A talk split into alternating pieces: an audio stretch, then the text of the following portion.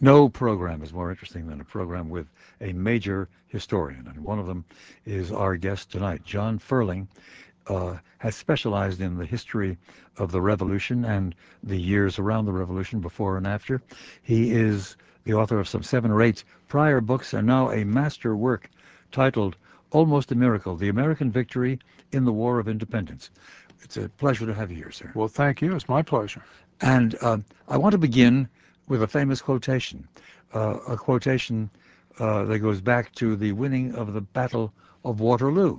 And the duke of wellington famously said of that battle when queried about how they won it he said it was a damn close run thing and what you are saying, what you teach us about the American Revolution, it was also a damn close run thing. It really was. We could have lost. We absolutely could have lost, and and no one uh, understood that uh, better than George Washington. And in fact, I took the title of my book uh, from Washington's farewell mm-hmm. address to the Continental Army. Uh, which he, he wrote in November of 1783, just at the end of the war. And um, for the most part, he looked forward, but there was one little paragraph in that address in which he looked back at the war itself, and he said that the American victory was little short of a standing miracle. And I think Washington realized just how close we, we had come, if not to losing the war, at least not to winning the war. Because war, particularly protracted wars, are full of contingencies.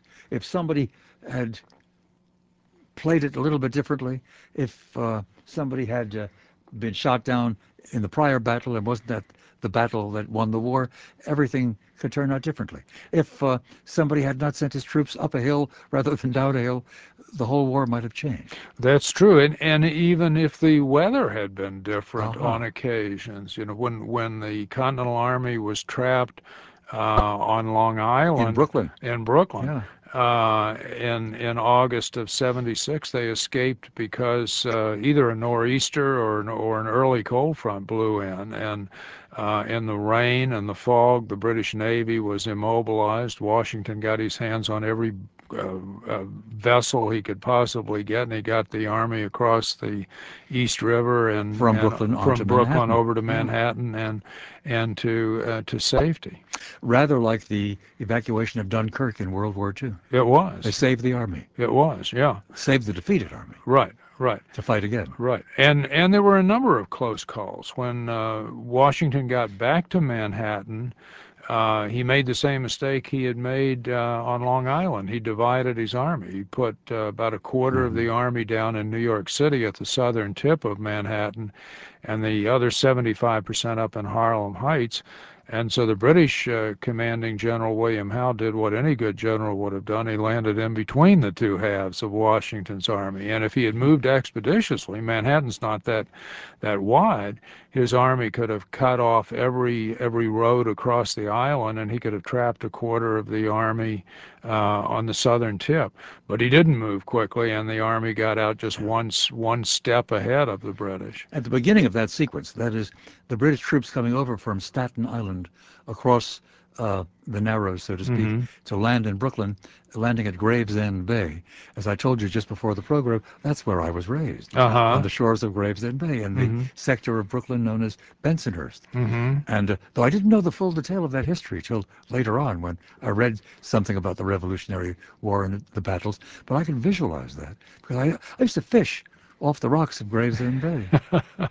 well, uh, in fact, the uh, some of the uh, uh, Gowanus Creek and yeah. some of that area turned out to be a disastrous area for the American soldiers because when the British did attack, uh, it was just a pell-mell retreat by the Americans back to the defenses, the redoubts at, at Brooklyn Heights, and many of the men had to uh, get get through streams and across streams, and and uh, they were just gunned down by the uh, by the British. It, it, wasn't Washington's finest hour. He he, uh, but he saved his army. He he did save his army with uh, with the help of the weather. Well, the general knows how to retreat. That's right. When necessary. That's right. Let's talk about his army the, uh, the, Continental Army has to be distinguished from the various militias who are also involved. But basically, the composition of the American forces, what is not often credited, though it certainly emerges clearly in your book, is they could almost look at the Revolutionary War as a civil war, in that lots of Americans, lots of colonials were on the British side. Uh, absolutely. And in fact, uh, John Adams said after the war that, that he thought about one third of the Americans supported the revolution, one third supported the British, and one third didn't give a damn. Well, historians, I, I, think, now believe that among the people who were active in the revolution, probably about 80% supported the revolution and 20% remained loyal to Britain. And actually, more than 20,000 colonists served with the British Army in what were what the British called provincial units. They they were units uh, composed of American loyalists, usually led by British uh, officers. And uh, at at one point in 1780, and I mean this is five or six years into the war, there actually are more Americans fighting with the British Army than were than were part of the Continental Army. And some of them command, most of them commanded by British general officers, but at least one major sector of the British Army, uh, or of American loyalists under the British flag, were commanded by a former uh, revolutionary general, now a British general. Right, uh, Benedict Arnold. Right, Benedict yeah, Arnold. yeah. After after Arnold turned coat, uh, he he became an officer in the British Army, and he was sent to uh, Virginia and conducted raids in, in Virginia in 1780. In fact, he came up the uh, the James River, sowed a, a good bit of uh, damage at plantations along the James River, and came all the way up into uh, Richmond and did damage there. Uh, Washington would would very much have liked to have gotten his hands on Arnold uh, at Yorktown, but Arnold had been recalled to New York during the summer, so Washington couldn't get him. So much depends upon events and the presence uh, of men and of certain particular leaders and whether they play their role well or whether they uh, they flub it that one necessarily has to focus in on some crucial figures. Washington is the central crucial figure, but not the only significant American general. But you can play, as I always enjoy doing when talking with historians, the counterfactual game and ask, just imagine Washington is uh, killed in the French and Indian War, because mm-hmm. he did take a, a, major role in it under the British flag. If there's no Washington, uh, but uh, the revolution would probably have happened anyway. But would we have been doomed to defeat without Washington? Well, that's the great imponderable. Or, or you could also say if if Washington's uh, older stepbrother Lawrence mm-hmm. Washington, mm-hmm. who was really his model, hadn't died of tuberculosis when he was about 30 years old, he might have been the commander in chief of the American Army and not not George, because he he had been a soldier in the uh, in the wars in the 1740s as well. I, I think the the imponderable is you never know how somebody's going to respond to to power. There's some people who uh, look to be well trained and they get in power and uh, they don't perform very well. Mm-hmm. And there there are other people like Harry Truman, for example, who was kind of a backbencher, almost a non-entity in the Senate, and and becomes a great president. Or when it comes to generals, just go forward to the Civil War. No one would have predicted at the beginning of the Civil War that Ulysses Grant would be the great victor. Absolutely, that's right. That's right. He had a uh, rather undistinguished career. Sure. He had left the army and by uh, 1863, he's the general upon whom Lincoln is pinning most of his hopes. Absolutely, and and I think in the Revolutionary War, Nathanael Greene mm-hmm. uh, turns out uh, something like that. I mean, Greene had had never soldiered before the Revolution. He joined a militia company a few weeks before uh, the first shot and he's was a very fired. young man, isn't he? Uh, pretty young, yeah. He's he's still in his 30s, I think, yeah. late 30s at the time of the uh, the revolution. Uh, so he has very very little experience. Uh, but uh, he, Washington, who, who, was an extraordinary judge of of other men and, and talents and could make very very rapid judgments, of other men, I think saw something in Greene that, that very few people saw. Your judgment seems to be that Washington was much better at personnel and at uh, sort of human management than he was at battle. I think that's true, and I, but I think you you have to, to remember that Washington wasn't a professional soldier. He, he and he hadn't attended a military academy. And in fact, if you if you add all of the years of Washington's adult life, he only spends about 15% of that time as a soldier. He's basically a farmer, a businessman, a land. Well, isn't that true of all the American generals? Sure, sure, yeah. The I mean, the, West Point the, had not yet been established. Right. The, the, the, well, there were a couple who had been professional British soldiers, Yeah. Horatio Gates and Charles Lee, Mhm. and they had resigned from the British Army and emigrated to uh, to Virginia, as a matter of fact. Uh, and Richard Montgomery, who was killed at Quebec early in the war. But but the others, Knox and Greene and Sullivan and and the rest were they were amateur soldiers. I mean, some some had soldiered, some as as had Washington in the French and Indian War. So that, so they did have some military experience, and they knew something about organizing an army, and, and probably had learned a great deal about themselves coming under fire in the in the French and Indian War. Of course, there were some very significant generals standing against the Revolutionary Army. That is the British generals. I've got a song. I want to play a snatch of it. This was the probably the first national anthem, if, un, if only unofficial. Uh, William Billings, uh, who began publishing music and performing on the organ and so on around Boston in the years before the Revolution, and then provided some major tunes uh, for the Continental Army. And this one, Chester, involves uh, contains an enumeration of all the British generals facing the Continental Army. Uh, and so here is a snatch of Chester by William Billings.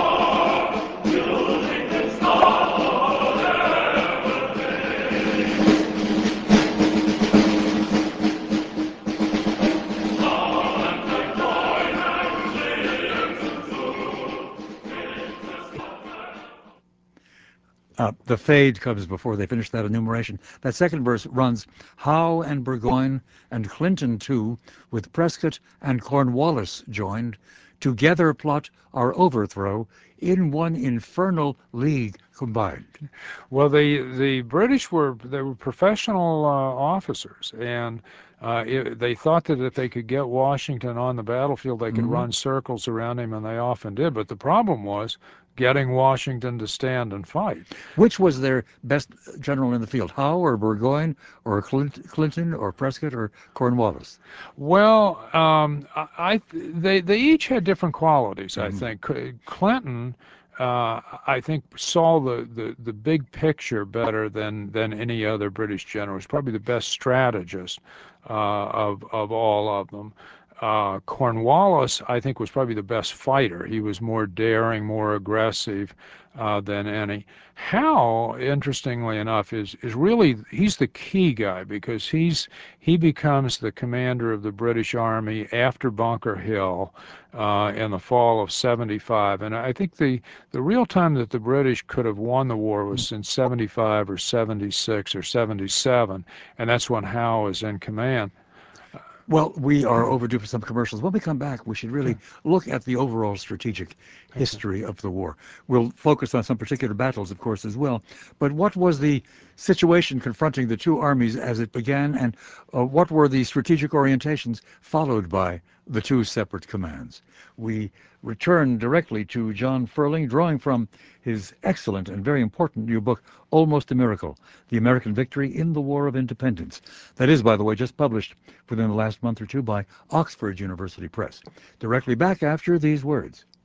And we return to conversation with John Ferling, one of the leading historians of the Revolutionary War, indeed one of the leading American historians, uh, whose uh, new book is titled Almost a Miracle, The American Victory in the War for Independence. And let's come to the what the what the military strategic types call the correlation of forces.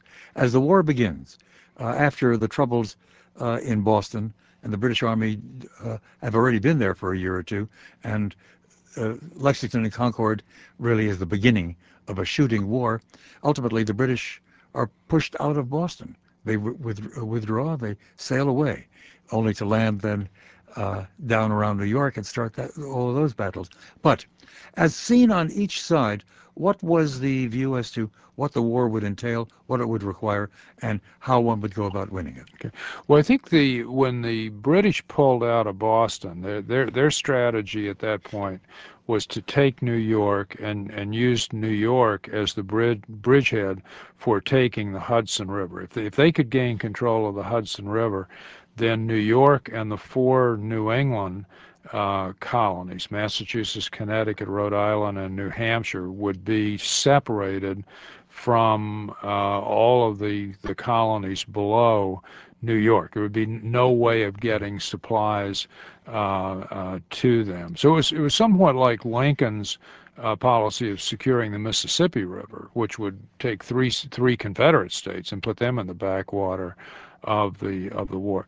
So so that was the British strategy in in 76. And indeed, I, I think if they had uh, um, been able to to secure the the Hudson River, they would have won the war. They would have crushed the rebellion at at that point. On the other side, was there an intention to fight a war with great battles, or rather to essentially wage what in later years we came to call a guerrilla war? No, I think from from the beginning, Congress wanted to create an, an army that would fight a conventional uh, war.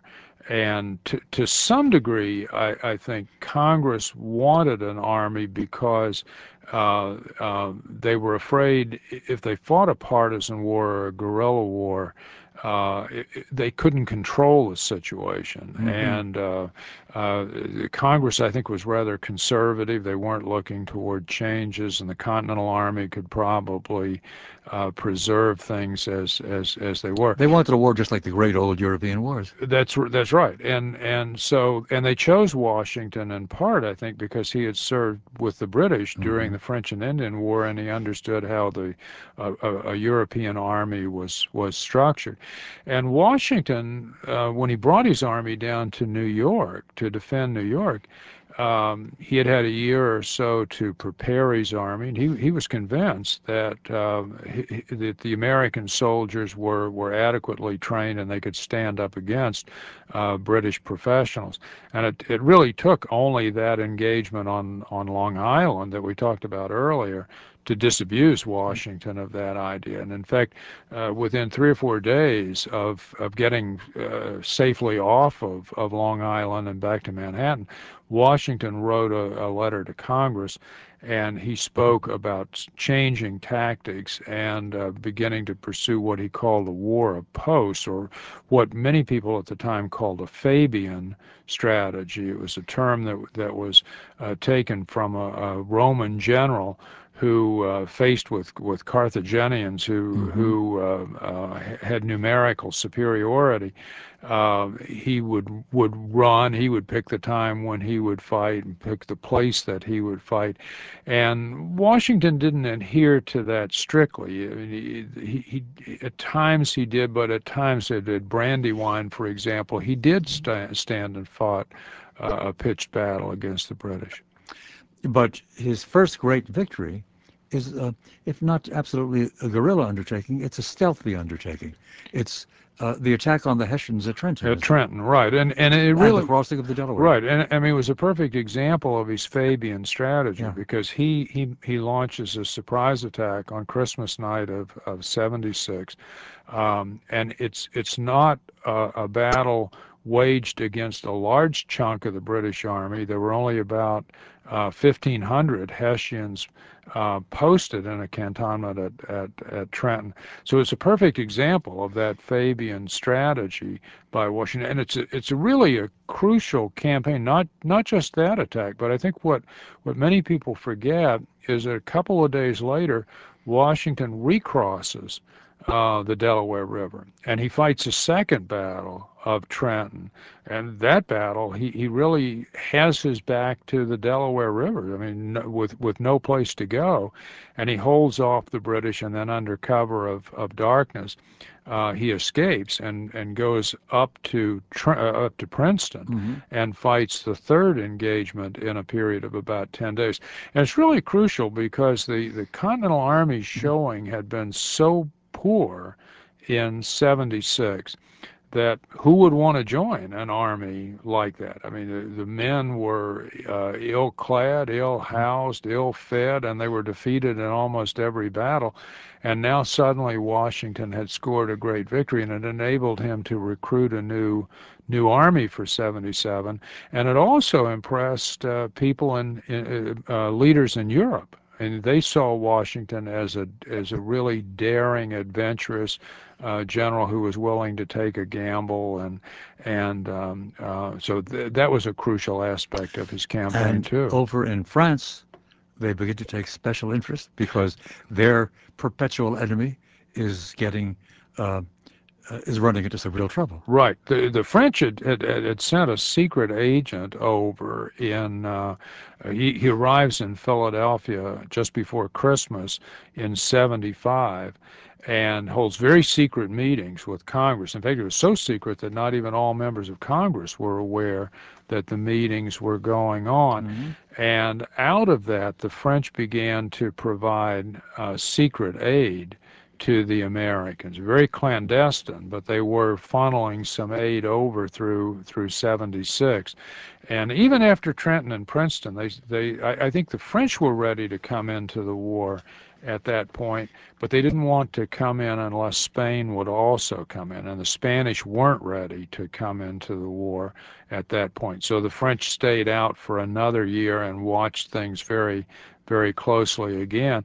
And and once again, Washington pulls off a very daring strike against the British at Germantown outside of Philadelphia mm-hmm. in October of, of 1777. And though he doesn't succeed at Germantown, uh, it it impressed the the French American. John Adams was was in Europe, and he wrote back and he said that that Washington was actually a better diplomat than any envoy that the Americans had sent over to Europe, and it helped persuade the French to to um, make an alliance with America and formally enter enter the war. I believe the next big victory coming up is Saratoga, isn't it? Mm-hmm. And we'll go to Saratoga right after we go first to the newsroom for an update on what's been happening. And we return uh, directly to John Ferling. We're drawing from his magisterial new book. That word uh, is um, properly used only for books like this. It's, it's a large book, it's utterly readable, and it's full of rich detail, but it maintains the overall picture. And the narrative has a great urgency about it. It's splendid reading, in fact. Almost a Miracle, The American Victory in the War of Independence by John Ferling is just published by Oxford University Press. Well, we come to the most dashing of all the British generals. He's one of the five or six mentioned in that song we played earlier, namely Gentleman Johnny Burgoyne, who gets his comeuppance at Saratoga, doesn't he? Right. He Burgoyne really, I think, had the rug pulled from from beneath him because the the plan in 1777 that that um, London en- envisaged, uh, Lord Lord George Germain was the American secretary uh, Secretary for Colonial Affairs, mm-hmm. which meant he was the closest thing to, to something like a Secretary of Defense in the in the British Ministry. And what uh, what Germain um, uh, wanted for a strategy in '77 was for Burgoyne to lead an army out of Canada into northern New York, and General Howe to bring his army with the British, with the Royal Navy up the Hudson, and they would meet in in uh, Albany. And I think had they done that, they might very well have won the the war. But at the last minute, um, Howe decided to to take his army from New York to Philadelphia. He thought that uh, uh, that if he could could conquer Philadelphia to been the home of the Continental Congress, it would have a cycle. It would be a psychological blow to the Americans. But I, I think hmm. also he thought there were a great many loyalists in Pennsylvania, and there were, and he could use them. And he thought that uh, he was having a difficult time, as we said earlier, getting Washington to stand and fight. And he thought that Washington would have to stand and fight in defense of, of Philadelphia. Uh, but when he came to Philadelphia, that, that left Burgoyne on his own. And Burgoyne just ran into a buzzsaw. I mean, he, he came out of Canada with about 8,500 men but uh, with militia and Continentals who rally against him, he's he's badly outnumbered, almost by two to one. And who's leading those American troops? Uh, Horatio Gates. Originally Philip Schuyler was the commander of the Northern Department, and Congress had been disappointed with Schuyler almost from the beginning, and they dumped Schuyler in the summer of 1777 and appoint Horatio Gates. And Gates had been a former professional officer in the British Army, become something of a, a political radical, disenchanted with, with England, but he was also a commoner. And you had to buy your your promotions in the British Army. And he, he rose as far as as the rank of major, but he didn't have the wealth to go beyond that. And so, in despair and disillusionment, he resigned from the British Army in the mid 1760s and then moved to Virginia in 1770 uh, and served with, with the American Army. And so uh, Gates led the American Army, and essentially what he did at, at uh, just below Saratoga is uh, he uses the terrain effectively and he blocks Cornwallis. And Cornwallis is, faced with a Hobson's choice. He either has to try to fight his way through the American army, which was the superior army, or try to retreat, which would probably have been disastrous all the way back to, to Ticonderoga through the wilderness. And uh, he, he chose to try to fight his way through, and there were two battles, Freeman's Farm and, and Bemis Heights, and he, he was unable to fight his way through, slug his way through in either one of those. And uh, then he was just surrounded by the Americans at Saratoga, and he capitulated an entire army. Doesn't Benedict Arnold have a role in this battle? He absolutely, yeah. In in both of the um, engagements that we, we think of as Saratoga, mm-hmm. uh, Arnold fights in in both of those. Uh, actually, uh, he he had had problems with um, with with General Gates after the first battle. And Gates, in, in essence, relieved him of his command, but Arnold went into into battle anyway in the second uh, engagement and was wounded badly in that uh, in that second uh, in, engagement, but fought spectacularly in that uh, that engagement. And he's much commended by Washington, isn't he? Uh, he was. Washington, I, I, think, as I said earlier, Washington was a, was a shrewd judge of uh, of men, and I think I always felt that Washington saw in Arnold some of his own qualities. I, I think uh, at least in Arnold was a fighter and he was daring, and and that's what Washington wanted in his generals, and that that's pretty much what Washington was in in many uh, cases. So he met Arnold early on. Uh, during the war in 75 in fact and put him in in command of one portion of the army that invaded uh, Canada, and he tried to protect Arnold throughout. But Arnold uh, just was hated by a great many men and a great many men in Congress, and um, uh, was shafted on numerous occasions by. Why Congress. was he hated? Uh, I think he was aggressive, and and and a lot of it was just the politics that went mm-hmm. on. I, I don't think anybody has done a very good job yet looking at the politics of the army and the politics of, of Congress.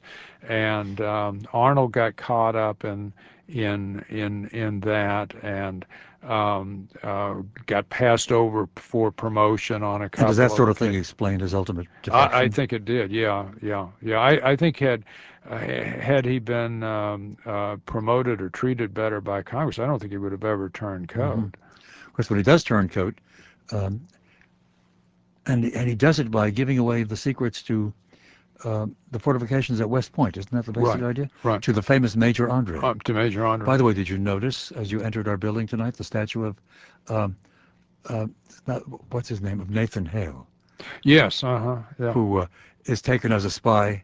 uh-huh. Uh, at what point? It's, it's, it has some relation to that time, does it? Well, that was a little bit earlier, Little bit I earlier. think, in, in New York. Yeah, because the the Andre Andre was captured in 1780. what, what brought Nathan Hale to mind in the statue out in front of the Tribune Tower is that Andre also is uh, uh, apprehended and is tried as a spy Right. and very quickly executed.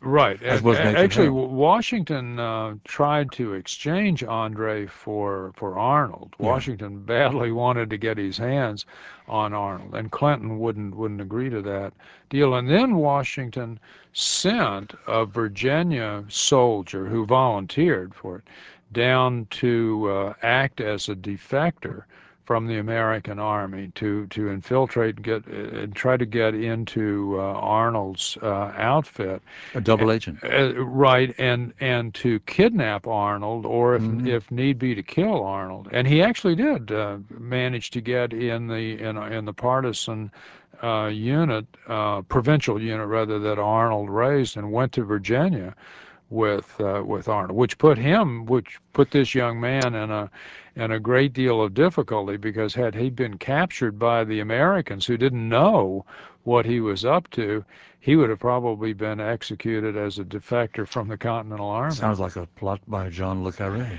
right, it does. there was a fair amount of espionage and all the kinds of tricks of modern war were already in full use during the Revolution. Sure, War. sure. And uh, in fact, at the very beginning of the war, the head of the uh, medical department was actually a, a British spy, and Hmm. he was he was smoked out. It was uh, Dr. Church from Massachusetts, and um, he was simply exiled.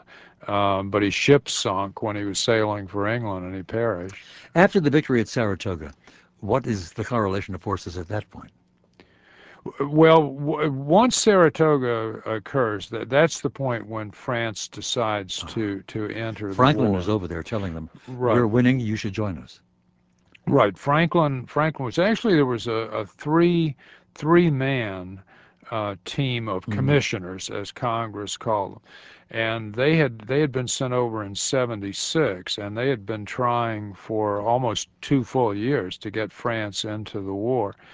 And uh, it- but and Saratoga is really the, the turning point. The uh, the French, I think, feel at, at that point that if, if the British hadn't been able to crush the rebellion in two years without France there, then they certainly couldn't crush it when when the French came in, and the French could could uh, gain revenge for the losses in the French and Indian War and Mhm. and uh, weaken their their old traditional enemy, that, as you as you alluded to earlier. Of course, uh, Lafayette, a very young French nobleman, was already at Washington's side, but he didn't lead the French forces. It was uh, a major, uh, a significant French military figure, General Rochambeau. Rochambeau, right? Yeah. Who brings over- Well, Lafayette came over with a good many other uh, French volunteers in 1777.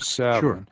And um, um, many of those were, were Lafayette wasn't, but there were several engineers. We we had no trained military Mhm. engineers whatsoever, uh, so they provided valuable service for. Rochambeau comes over with a an army of what seven About, or eight about, thousand men. six thousand. Six thousand. and but they don't. The the I, I think what happens uh, is the the French send a fleet over first in 1778, which just narrowly missed uh, capturing a British army.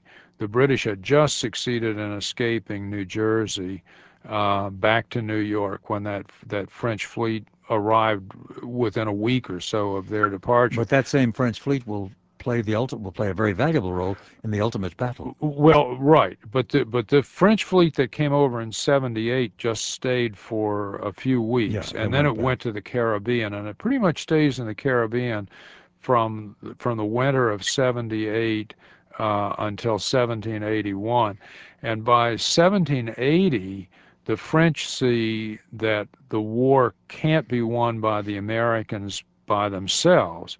And so they send over this 6,000 man army under Rochambeau, and lands in Rhode Island in, in uh, June of, of 1780. Do you agree with that judgment that, uh, that the French formed in 1780, that the war could not be won by the Americans alone? Absolutely. I, I think the, the American cause was in desperate straits by, by 1780. In fact, at, at the very beginning of 1781, on, on January 2nd, 1781, James Lovell, who was a congressman from uh, Massachusetts, wrote to John Adams, who was his friend, and he began his letter by saying, uh, "We are bankrupt with a mutinous army." So, uh, I mean, the, the, country really had had had careened toward bankruptcy around 1779 and uh, the the war effort suffered from that point on, and morale was was sinking. If you read the letters of some of the French officers who were writing home by 1780, uh, they're saying there's there's more interest uh, in the American Revolution in some of the clubs in Paris than there is in the United States. Morale was really waning at that point. What do we have by way of uh, uh, of uh, original material, letters and commentaries and so on of that period. What do we have from the common soldiers that reflects that degree of disgruntlement, that degree of alienation from the cause itself?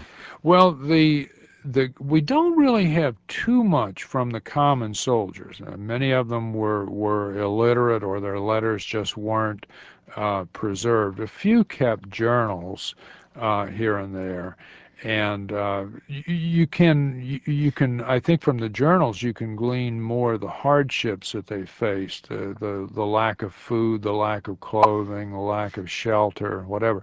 Most of the records that have survived by the contemporaries are are either uh, civilian officials in Congress or the officers. We have Washington's papers, Lafayette's papers, Greene's papers, and, and whatever. So we have an abundance of, of material from the officers. But the the morale of the army was very very low, and there were many defections, or men reaching the end of their enlistment period and just going and lots of desertions. And desertions. The, the, there's one study that indicates that, that the desertion rate was around 25 percent Yeah. or so. Terrific. So what uh, what re-energized the army? Well, I think they they they they partly it was it was energized by Saratoga and France coming into the Mhm. war, and there was a feeling immediately after Saratoga there was a feeling that the war would not last very much Uh-huh. longer. With France in the war, it would all be wrapped up within a year or so. But it does last longer, and it it swings down to the south. Yes, a very important point you make in this very important new book, Almost a Miracle, is that the war in the South has been somewhat neglected by other historians, and that finally the war was really won down there in what was very much a kind of a guerrilla operation running for two years or so. That's right. The British switch in 1778 to, to what's called the Southern Strategy. And their idea is uh, to try to, to reconquer the four Southern colonies Georgia, South Carolina, Mhm. North Carolina, and Virginia. I mean, those were, after all, uh, the, their most important colonies from an economic standpoint. They're cash colonies because that's where tobacco and rice were produced uh, at, at that time period. But also, if they could conquer those colonies, they would come out of the war with a strong, uh, viable American empire that would swing from Canada. It would include everything west of the Appalachians. It would include those four southern colonies as well as Florida, which Britain had, had acquired in the uh, French and Indian War, and their islands in the Caribbean. So they would have a, not only a large empire, but the United States would only consist of nine or ten states, and it, and it would be completely encircled by Great Britain. So the British begin down there by taking, uh, with a sea assault or a landing on the coast, taking, I think, both Charlotte and Savannah. Is that right? Right. They they start with Savannah. They they Yeah. just after Christmas in 1778 they land a force in Georgia and they take Savannah, and in fact not only take Savannah but they re reinstall the royal governor of Mhm. Virginia and uh, a loyalist legislature that repeals all of the um, uh, uh, revolutionary legislation that had been passed since 1776.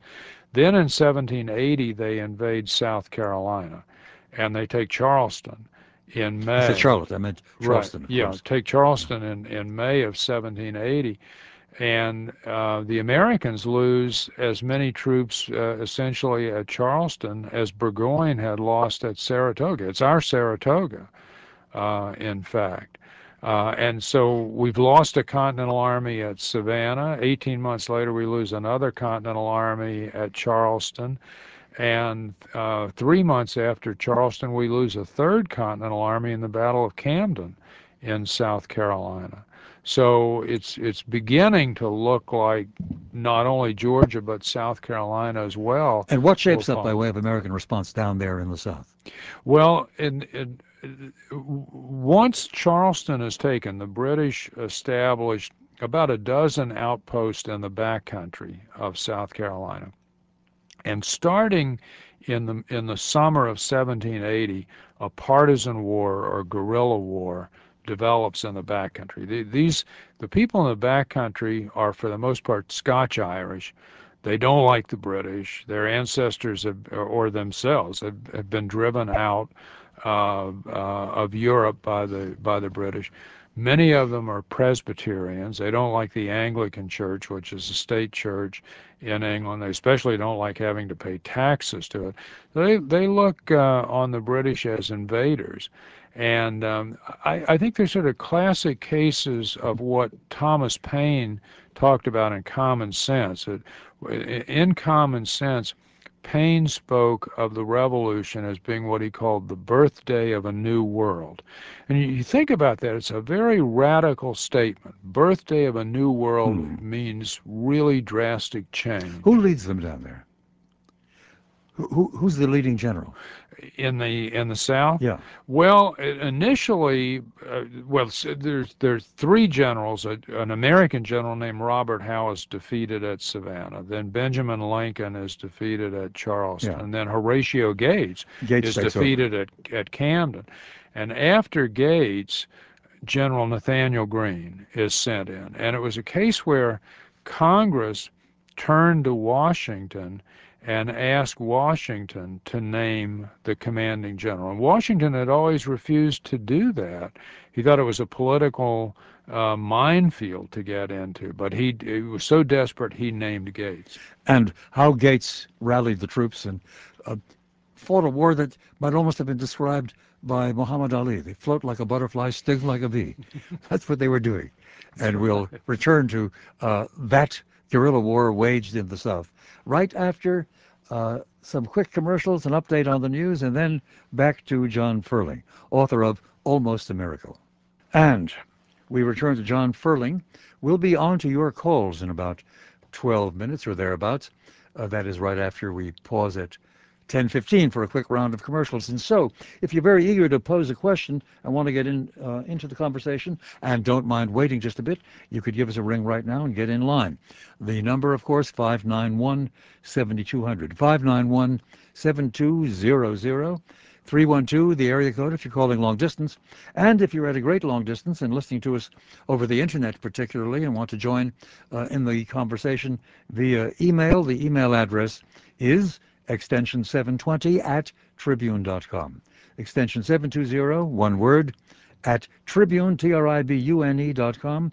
And for phones, again, 591-7200. So, the Southern War really depletes and exhausts the British, doesn't it? It really does. I, uh, right after the, uh, uh, the British took Charleston, um, they essentially issued a mission accomplished statement. Uh, the British headquarters said resistance is is is over. The war is won. The, We're just in the cleanup phase. That's it. Yeah, yeah, just just a little bit of a few militiamen around. Mm-hmm. But by the end of that summer, Cornwallis was saying the revolution, the rebellion is is widespread because um, a guerrilla warfare began to develop that that summer in the South, and there were there were partisan units that just issued out of swamps and forests and, and ambushed British Now, how much of that is under direction or control by Washington? He's not there. No, he's not there. He never he never comes to the, the south. So he re, he really has no um, no not only no control over it, but I think Washington really underestimated uh, the importance of the war in the South for, for quite a while. When after Savannah fell, for example, at the end of 1778, he told Congress it, it was of, of little consequence. Uh, and Washington, I think, pretty pretty jealously guarded his troops outside of New York, uh, and the troops that were sent down from the north were largely uh, sent by Congress.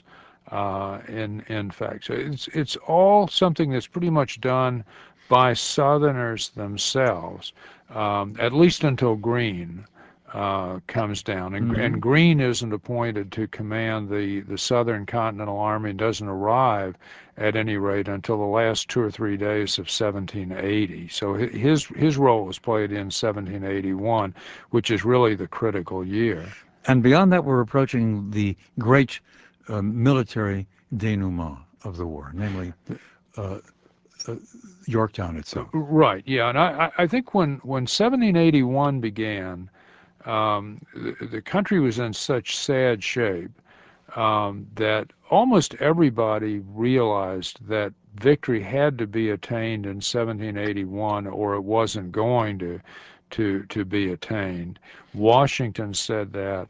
John Adams, in effect, said that Adams thought that that the French wa- wanted to leave the war. The French had gotten nothing out of their two or three years in the war.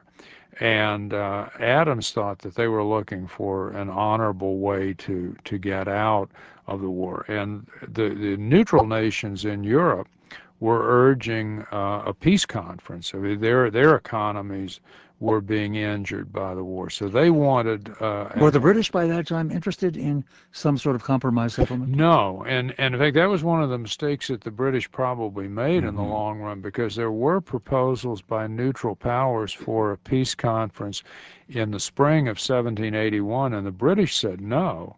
Uh, because things were going so well in the South. In fact, when they when they embarked on their Southern strategy, as I mentioned earlier, it's essentially just to crush the rebellion and force Southern colonies.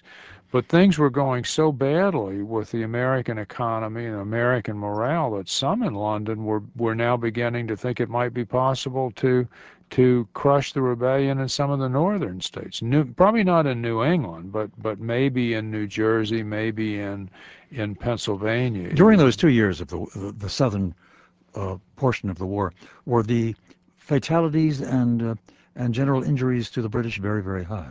Well, the, they they suffered a, a high attrition rate in in uh, in 1781 when Cornwallis is, Mhm. is chasing Greene. You you alluded to it earlier Yeah. as, as using the Muhammad Ali quote. Mhm. Uh, in a in a space of about hundred days, uh, Cornwallis loses about 40 percent of his army. I mean that that's killed, wounded, illness, and and whatever. Mhm. I mean, they were out in the elements. It was raining all the time. It was cold. Uh, men got got sick. So he loses about forty percent of, of his men. And and there there are several battles. The Battle of Cowpens, the Battle of Guilford Courthouse, causes attrition uh, for his army And well. American casualties are comparatively light, one gathers. Uh, fairly light, yeah, fairly light. So it was that sort of war, Right. Yeah. a guerrilla war successfully waged Right. by the Americans. Right. Now, the, the, there are those two pitched battles at Cowpens and, Mhm. and Guilford Courthouse. And the Americans lose uh, pretty heavily at, at Guilford Courthouse, though not they didn't lose as many men as Cornwallis lost. It was in fact Cornwallis technically Yeah. won the battle. So Cornwallis, with his depleted army, how does this lead to Saratoga? Well, to Yorktown. To, Oh, le- to- to yeah, Yorktown. le- leads to Yorktown. Saratoga is much earlier. Right. In the sense that Corn, Cornwallis had been ordered by General Clinton, who's the command overall commander of the British Army, uh, not to to leave the Carolinas until he has pacified them. And Cornwallis really violates that order. He he takes his army into Virginia. There's another British army of about 2,500 men already mm-hmm. in Virginia. And Cornwallis reaches the conclusion that he can't suppress the rebellion in the Carolinas unless he can shut down the supply routes uh, in Virginia. The supplies were coming in from the northern states through Virginia down to the guerrilla fighters in the south. And he thinks the only way he can win it is is to go there. And in a sense, maybe the British uh, should have started by instead of invading Georgia as the southernmost colony, maybe they should have invaded Virginia and come south rather than working from the south toward the north. Now, what happens at Yorktown? Well, Cornwallis um, takes his army over to the Virginia Peninsula near the near the Chesapeake. He's he's directed to do that because the British think that what Washington and Rochambeau are going to do is is attack New York, and Cornwallis then by being at the Chesapeake could be retrieved by the British and brought back to New York. So he's ordered to to come to the peninsula. And uh, essentially, what happens is it's Rochambeau that really envisages the opportunity to, to score a victory. Washington wants to attack New York. Rochambeau sees the opportunity to trap a British army in Virginia. And unbeknownst to Washington, uh, Rochambeau writes the commander of the of the British of the French Navy in the Caribbean, Admiral de Grasse, and asked de Grasse to come not to New York, but to the Chesapeake. And they do that, and in essence, they bottle up the harbor, and the British can't escape by, by sea. That's right. And in fact, it, what's called the Battle of Virginia Capes is a naval encounter between uh, the French Navy and the British Navy that uh, William Willcox, who was Clinton's biographer, a great biographer from the University of Michigan, argued was the, the greatest naval encounter uh, of the 18th century. And I think it was. With, with that, Cornwallis's escape by sea is, uh, is, is out of the question. And so, as a prudent general, he realizes, in essence, the jig is up and he has to surrender. Yeah, well, the, the Rochambeau and Washington bring their armies down and they block yeah. his exit yeah. by land, launch a siege and um, he's he's doomed. He's he's outnumbered heavily, almost two to one. How long does the siege last? Uh, not that long, really. About three weeks. Yeah. Uh-huh. And then he gives in. And then he gives in. And he sends his second in command to uh, give his sword to Washington, and right. Washington he, refuses to accept it. Right. Cornwallis pleaded illness, and he didn't yeah. didn't attend the surrender ceremony. And he asked uh, his general Charles O'Hara, who was a, a long long-term veteran British officer, and his second in command, to uh, to represent him uh, at the at the surrender ceremony. And Washington refused to accept uh, the, the, surrender from Cornwallis's uh, underlings. So O'Hara, in effect, uh, in, instead surrendered to Benjamin Lincoln, who was the second American in command. There's a great uh, bit of history, probably incorrect, but some years later it was asserted by I, I don't know by who by which particular historian uh, that the British band at the time of the surrender played uh, a tune uh, titled "The World Turned Upside Down," which is which is wonderful because the world was turned upside down for them. Here it is.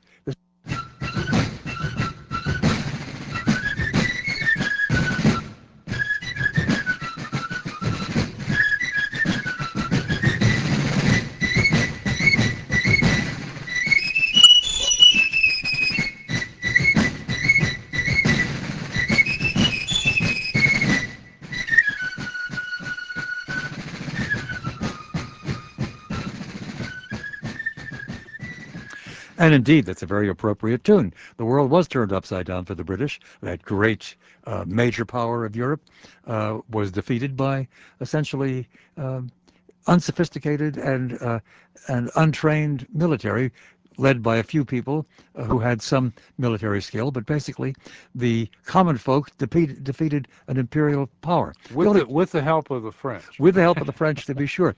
The only thing wrong with uh, this perfect ending is apparently that isn't what the band played at all. That's right. There's there's no evidence that they did play. It's a good story, but yeah. no evidence. And and there's a story uh, also that uh, was was told by uh, Washington's step grandson, George mm-hmm. Washington Parke Custis, that uh, uh, that night Washington did give a dinner for the British officers, and and uh, George Washington Parke Custis wrote many years later that uh, at the dinner Cornwallis told Washington that that Washington's victory at at Trenton and Princeton was the real turning point of the war. Unfortunately, it's not a true story because Cornwallis was still pleading illness and he didn't attend the the dinner and he never talked with Washington he saw it as a great humiliation. he wasn't going to yeah, participate. Well, that's right. Yeah. We have many mythical things about the war. For example, the famous oration by Patrick Henry, "Give me liberty or give me death," apparently was only composed by somebody trying to remember what he might have said some 50 years later. That's right. There there were people who, at least one person, who took notes of the yeah. of the speech, and uh, he, he he said some things along those lines, but he didn't actually say that. It was embellished. We are about to pause a quick round of commercials, then on to the phones and to the email. Uh, at the moment, all the phone lines are taken. There's no surprise in that. If you're trying to reach us and not getting through, try again after we say goodnight to a prior caller. And for email, there's infinite uh, capacity there. So if you want to join us, uh, uh just get your email in quickly at um, extension 720 at tribune.com. Directly onto your contributions after these words.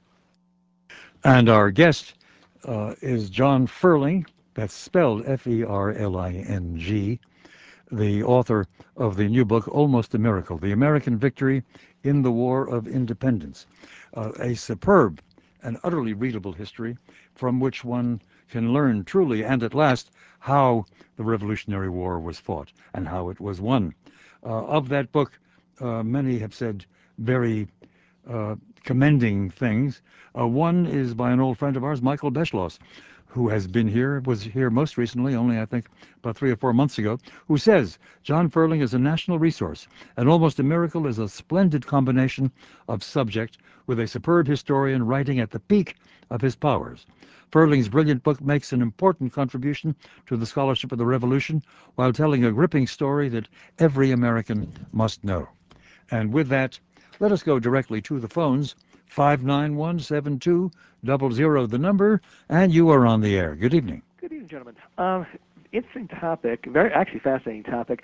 I wonder if um, the author, professor, could quote on the size of the armies. I mean, I hear you describe, you know, forces of, you know, basically uh, what would be considered regimental sizes in Napoleonic and uh, Civil War era as armies, and I compare that with an excellent book called The Face of Battle by John Keegan, and he talks about the uh, Waterloo, and he mentioned that the Austrian ar- that Austria had an army of 200,000 men. Uh, Russia had an army of 150,000. Persia an army of 100,000, and Napoleon had an army of 200,000 facing them. I mean, how many people, how many soldiers were actually involved? You said Persia. You meant you meant Prussia. Prussia. I'm sorry. Yes, exactly. Yeah. I'm sorry. wrong, wrong century. Right. But uh, Prussia. You know, so you had maybe uh, maybe half a million soldiers facing Napoleon's you know uh, 200,000. Uh, versus you, you're talking about 2,000 versus 3,000. I mean, the, the the the scale of magnitude seems to be you know unbelievably small. How many soldiers were actually involved you know, under arms in the American Revolution. Okay, well, altogether, about 100,000 men served in the Continental Army. That That's over a period of uh, uh, eight and a half years. And then, in addition to that, we're not really sure how many Americans served in the militia, but uh, perhaps as many as 200,000 during that uh, that eight and a half year period. I, I, think the the size of the Continental Army varies from year to year. Uh, at, at, its peak, about 40,000 men served in one year, in the in the Continental Army, and of course that they were divided between Washington's army and uh, men who were in the Northern Department. For the most part, um, in most of the the battles that were fought, uh, the the really the largest battles, um, you had armies of somewhere in the neighborhood of uh, 15 to 20,000 facing one another. So it's certainly smaller. You're right. So it's been a relatively handful of people, you know, men for, decided the fate of this country. Uh, that that's true. That's right. Uh, sir, thank you for the call. You know, a related um, question comes to mind. Uh, and it relates also, one can also do a parallel in the present day. There are some critics of our current Iraq war who arguing not from the left that we never should have gone there, but arguing rather that we didn't send enough men. At the very beginning, uh, Fred Kagan uh, argued that we should be sending a force twice as large as the force that we did in fact commit. Should send about 300,000. If the British had sent twice as many as they did, would they have won? Uh, it's uh, they they should have in '76. I think. I mean, they had everything going for them, uh, and actually, it was something that was debated in the North Ministry in mm-hmm. as as uh, once the war broke out. Um, and and I think they the the the feeling in the North Ministry was that uh, it wouldn't be that that challenging. That the the idea of citizen soldiers who were untrained standing up against British regulars was just uh, absolutely unthinkable. Uh, there was one British general who said that he, he could take uh, a few hundred men and march from one end to the of the continent uh, to the other uh, and destroy the, the Americans. And in fact, he, he said he could geld all of the Americans while he was at it. Uh, so, why were why were they so prone to underestimating well, the I, resilience and and for that matter the the brilliance of the Americans? Yeah, I, I, think it was their experience with the Americans in the French and Indian War. Ah, mm-hmm. uh, under William Pitt, the British had sent over about twenty thousand uh, men, and they asked the Americans to raise about twenty thousand men. And of course, the Americans were were citizen soldiers; uh, they weren't professionals and uh, the British professionals uh, uh, had a low opinion mm-hmm. of them, and that carried over to the beginning of this war. On to the next caller. Good evening. You are on the air. Hello. Yes, sir. Yeah, it's a great topic. Um, before I get to my main point, uh, what you just brought up, the size of the British Standing Army wasn't all that great either. I, I I'm not sure what it was in 1776, but at the outset of the Napoleonic Wars, it was only around 70,000 men which compared to the continental or armies meeting continental Europe was quite small. But my point was uh, that the contribution of our allies in the world war of the War of the American Revolution, I think, was a, a strategic victory over the Royal Navy in that they they managed to do so much all over the world that they kept the the squadrons and fleets of the Royal Navy busy in the Mediterranean, in the Pacific, uh, in the Caribbean, so they couldn't concentrate significant enough forces in America to to completely uh, envelop and completely uh, uh, destroy uh, everything that the of the Americans they should have. And I think that's a significant con- contribution, and I'm interested what the author thought of that. Yeah, I, I would agree with you entirely. And in fact, I, I think it's not just the French army, uh, French Navy rather, but uh, once France enters the war, in order to protect uh, their sugar islands down in the Caribbean, the British essentially uh, sent half of the army that they had in North America down to, to the Caribbean. So um, at its peak, the British had about 40,000 men in North America. But from 1778 on, um, the, the, British have an army of um, oh maybe 20 to 25 thousand, with uh, half of that in the South and half of it in in New York. Yes. We're agreed on all of that. We thank you, sir, for the call. Thank you. And we will go to the newsroom for a quick update from Veronica Carter. And directly back to John Ferling and your calls to him, 591 7200, the number. And you are next on the air. Good evening. Uh, good evening, gentlemen. Um, my question is um, for for the uh, for the guest tonight is um, I, I recently viewed the Mel Gibson film uh, The Patriot, which kind of loosely described what the author uh, was describing about what took place um, in the South uh, as far as the guerrilla warfare and everything else. And uh, Mel Gibson played the character named Benjamin Martin. And I know that you guys spoke of uh, Gates and of Nathaniel Greene and Cornwallis and and all of those characters, which were also included in that film. But I just wondered if if this person was an actual uh, uh, real person, or was this just Hollywood kind of uh, making up the thing? And how many liberties would you say they took with with the actual events uh, that took place during that film? Well, as I remember that film, they represent the British as extremely nasty, and the the British, commanding British officer uh, a, a real murderer. Right. I I, I think with the Mel Gibson character, and it's been many years since I've seen the the movie, but the Mel Gibson character uh, w- was a fictitious character, and and Okay. in essence, he he was. Uh, uh, an amalgam of several patriot leaders, Francis Marion and Sumter and and others. Um, um, in some respects, I think some of the battle scenes and and certainly the notion of um, of uh, ambushing British patrols, attacking British uh, supply lines, and, and whatever.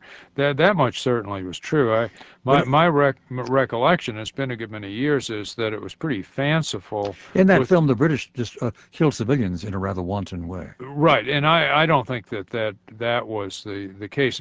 The British certainly did send loyalist units out searching for the um, uh, for the guerrillas, and there's no question that there were there were depredations on on both sides, and and there were massacres uh, that that were carried out on both sides. Usually, though, armed men attacking other armed men and not civilians. But but uh, I, I think probably more civilians became victims in the South than in any other part of the country. You do have victims, uh, you do have civilians who certainly are victims in uh, Indian raids on the frontier and, and even on the first day of the war at Lexington and Concord. But the South, I think, bears the brunt of that. But even though he said it some 70 years later, General Sherman was right. War is hell, and this war was hell as well. It it absolutely was, and I think that's that's largely been forgotten. There's the and, and I think the biggest reason um, th- that we tend to see the Revolutionary War as um, as a less severe war than it really was is because the camera hadn't been Mhm. invented yet. You look at those Mathew Brady photographs from the Civil War and you see dead bodies Yeah. strewn about the battlefield and whatever, but in the Revolutionary War you see paintings. And the most famous paintings uh, from the Revolutionary War, the, the four Trumbull paintings that hang in the rotunda of the Capitol, for example, don't don't depict any battle scenes. They they, they depict the surrender at Yeah. at Yorktown and at uh, Saratoga and Washington surrendering his commission at the end of the war, the Declaration of Independence being signed, but they don't depict battle scenes. And the battle scenes that that are rarely depicted are usually sort of bloodless uh, scenes. The um, uh, you know the name uh, Banastre Tarleton. Absolutely. He is supposedly the British commander in that film, The Patriot. Right, yeah. And Tar- Tarleton And he was a real figure. He was a real figure. Tarleton was a British officer. He was from Liverpool. He commanded a, a provincial unit, that is a loyalist unit, and um, he attacked a a group of uh, Virginia, so Continental Line from Virginia, in May of uh, 1780. About 300 of them who were retreating out of South Carolina. Mhm. He caught them, attacked them, overwhelmed them, and then massacred about 75% of them after they laid down their, their arms. And that really is the beginning of the Civil War in the South. From that point on, the rebels exact revenge Yeah. time and again against the British. The overall count of fatalities runs, I learned from your book, around 80,000. That's about that's about right. And I, I think if you look at it on a on That's a on both sides. That's on both sides, yeah. Wh- Which, if you, um, in in terms of the population of America and Great Britain at the time, if you do it on a proportional basis, it would be the equivalent of losing about 2 million Mhm. people in the United States today. And also, if you look at it on a proportional basis, uh, about of just of those who served uh, in the Continental Army, about one in four died. Uh, if you look at the regulars in the Revolutionary, in the uh, Civil War, it's about one in five that dies. There's actually a greater proportion in the Revolutionary War, and in World War II, it's about one in 40 American servicemen uh, who die. Or if you look at it in terms of the the percentage of American men of military age that die. About one in 16 died in the Revolutionary War, about one in 10 in the Civil War. In World War II, about one American male of military age in 75 died. So, pretty tough war. Mhm. Very tough. Indeed. Uh, back to the phones, 591 7200, and you are on the air. Hi there. Uh, in 1996, I had a chance to buy a, a packaging manufacturing plant in Victory Mills, New York, which is where the Battle of Saratoga was fought. I had no idea about that whatsoever prior to getting this company. And I had a chance to go to Freeman Farm and where the actual battle uh, was fought. And just standing there and looking around, I realized that not only older men, but young boys, 13 year olds, 14 year olds, 15 year olds, died for us, never knowing that they were going to win. They, they they fought a battle, they died, and they obviously never knew that they would win this war. And it struck me so deeply. It's just a story that I just feel we must share with so many Americans. It truly is the most uh, amazing story I've ever been involved with. I just wanted to share that with you. Well, thank you. I, as a matter of fact, I was on the uh, Saratoga battlefield last week, and uh, I, I had the same feeling that that uh, you have. You you look at the terrain, you look at at what uh, those guys were were up against. I, I think the the one thing that that I I might disagree with you on is I, I think they they they were fighting thinking that they could win the war. They wanted to stop uh, Burgoyne. They were trying to protect their families. Um, I, I'm not sure that until the very end that they actually realized that they they could capture that army. I think they were trying to just simply stop the invasion from coming any further and reaching um, Albany. But it certainly is a pivotal battle in the war. Sir, Great story. Thank you. we thank you, sir, for the call. There are now one or two lines available at last. If you've been trying to reach us, do make another try. 591 7200. Um, I haven't really gone to the individuals, to the leaders, or for that matter, to the common soldiers. But what, who's apart from Washington, who obviously always is figural and central in any commentary about the war, who stands out in your own mind and why? Well, uh, I'm probably one of the few that really liked General Charles Lee. He was a British Mhm. officer. He, like Gates, uh, left the British Army and came to America in the 1770s and bought a farm in Virginia. And when the war uh, broke out, he asked Washington to help him become a, a general in the army, and he was appointed a major general. And Washington had a, a great deal of admiration for, for Lee. He said he thought Lee had the best mind in the army, was the best engineer uh, in the in the army. But Lee had a, flawed personality, and he really self-destructed at the after the Battle of Monmouth in, in June of of 1778. He was very critical of Washington. He, he said he, he thought Washington um, uh, had had capability of, of commanding nothing more than a sergeant's guard, as he put it. And I think Washington got wind of some of those uh, uh, comments that Lee Lee was making, and uh, to cross swords. And Washington wasn't someone he wanted to cross swords uh, with, and Lee really, had, from that point on, self-destructed. How does one, uh, how do you view the common soldier on our side? In the Continental Army, or for that matter, in the militia. Uh, th- there were many defections, you say. Lots of people uh, essentially sided with the Loyalists. What energized and maintained the morale uh, during the particularly hard times of the American soldiers. Sure.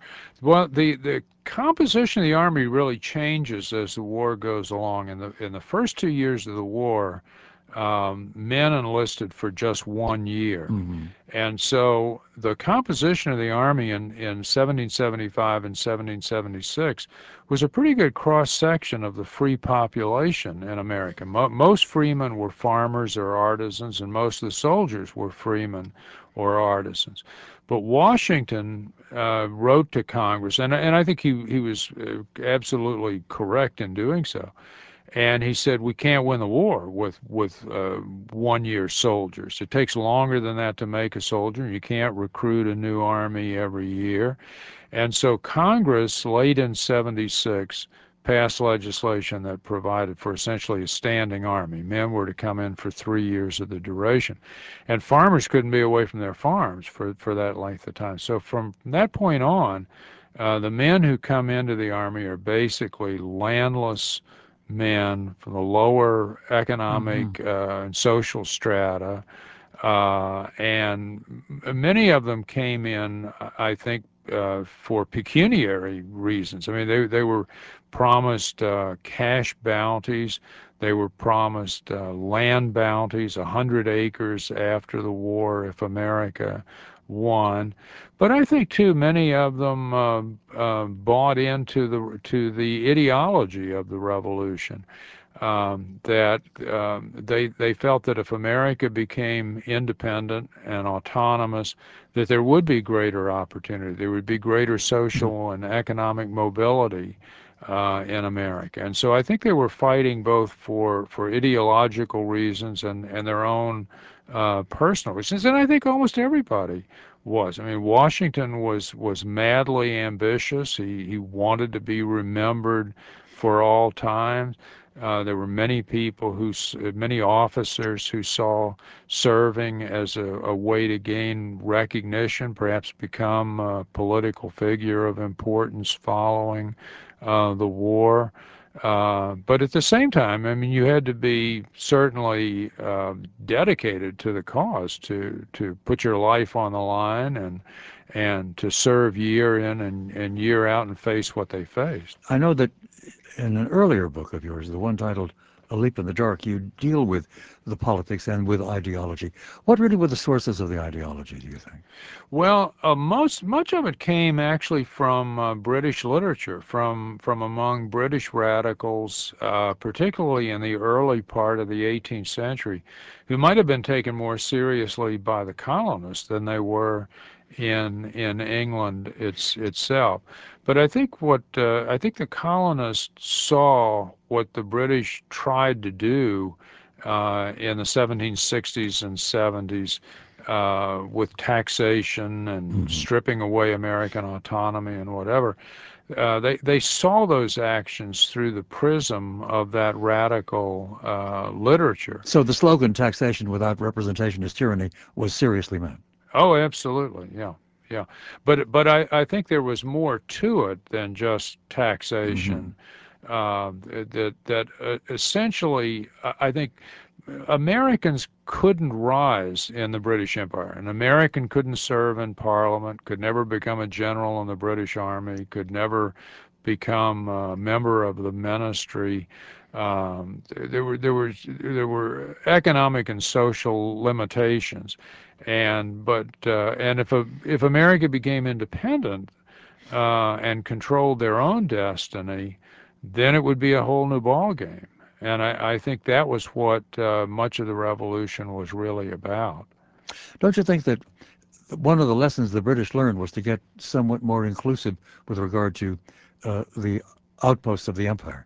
I don't know when the Dominion and Commonwealth system really emerges and gets stabilized, but wasn't that a way to keep Canada and to keep, uh, for that matter, uh, Australia and so on? Sure, and and uh, as a matter of fact, after Saratoga, uh, Lord North uh, mm-hmm. floated a peace plan. He sent peace commissioners to America and offered what usually what historians usually call the, the North Peace Plan of 1778, Mm-hmm. in which he really moves towards sort of a Commonwealth status. He he's offering uh, great concessions to America if they'll make peace and end the war at that point. Giving them home rule, as it were. Right, yeah.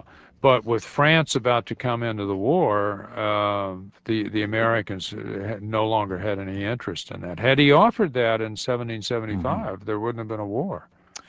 Uh, we pause the last round of commercials, then back for a few more phone calls on 591-7200. Back to the phones, 591-7200. Good evening, you're on the air. Good evening, Milt. Thanks for another fantastic show. Thank you, sir. And Mr. Ferling, thanks for the book and thanks for being a guest on the world's greatest radio program. Well, thank Uh, you. I am exiting the Ronald Reagan Tollway at the city of DeKalb in the county of DeKalb, and these are named for Baron DeKalb, uh, a German or Prussian officer who we read trained American soldiers in the Revolutionary War. Can you tell me, in, in your estimation, uh, does the uh, importance and contribution of his training warrant uh, these honors, or is it an testament uh, to the political power of the German farmers that settled this area? And I'll take my answer off the air. Sure. Thank you, sir. Yeah, General Cobb was uh, he was a volunteer in the French army, and had served for about a quarter of a century in the in the French army. He was an experienced um, uh, soldier, to be sure. He soured on Washington. Uh, he he eventually said that he thought Washington was the weakest general um, under whom he had ever served.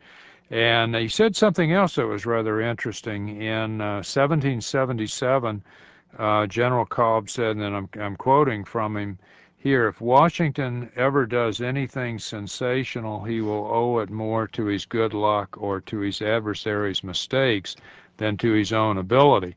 That was somewhat harsh, but he, he was prescient, I think, in the uh, sense that it was Cornwallis's mistake in, in violating Clinton's uh, orders and coming to Virginia that uh, led to the decisive battle. Battle. General Cobb, by the way, was killed at the uh, Battle of uh, Camden in August of 1780 in South Carolina that, that we talked about earlier. We've just got about a minute left. And in that minute, what then is your overall estimation of Washington? Uh, do you agree that he wasn't that good a field commander, but had other qualities that were essential for us? Right. I think he did have other qualities. He was a good administrator.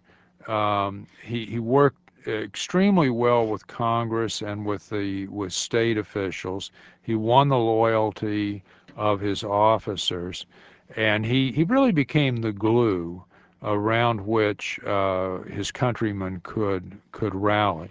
But I think you're right. He wasn't a particularly great uh, field commander. He he was plagued by indecisiveness, I think, and not a very good st- uh, strategist in many respects. But he also held it all together because uh, somehow he had the charismatic force to do so. Is that He did, yeah. I, I don't think that shows through in the paintings of Washington that we see. It looks rather lifeless in the, in those paintings, but clearly he was a charismatic uh, figure. Too too many people uh, describe him in that way.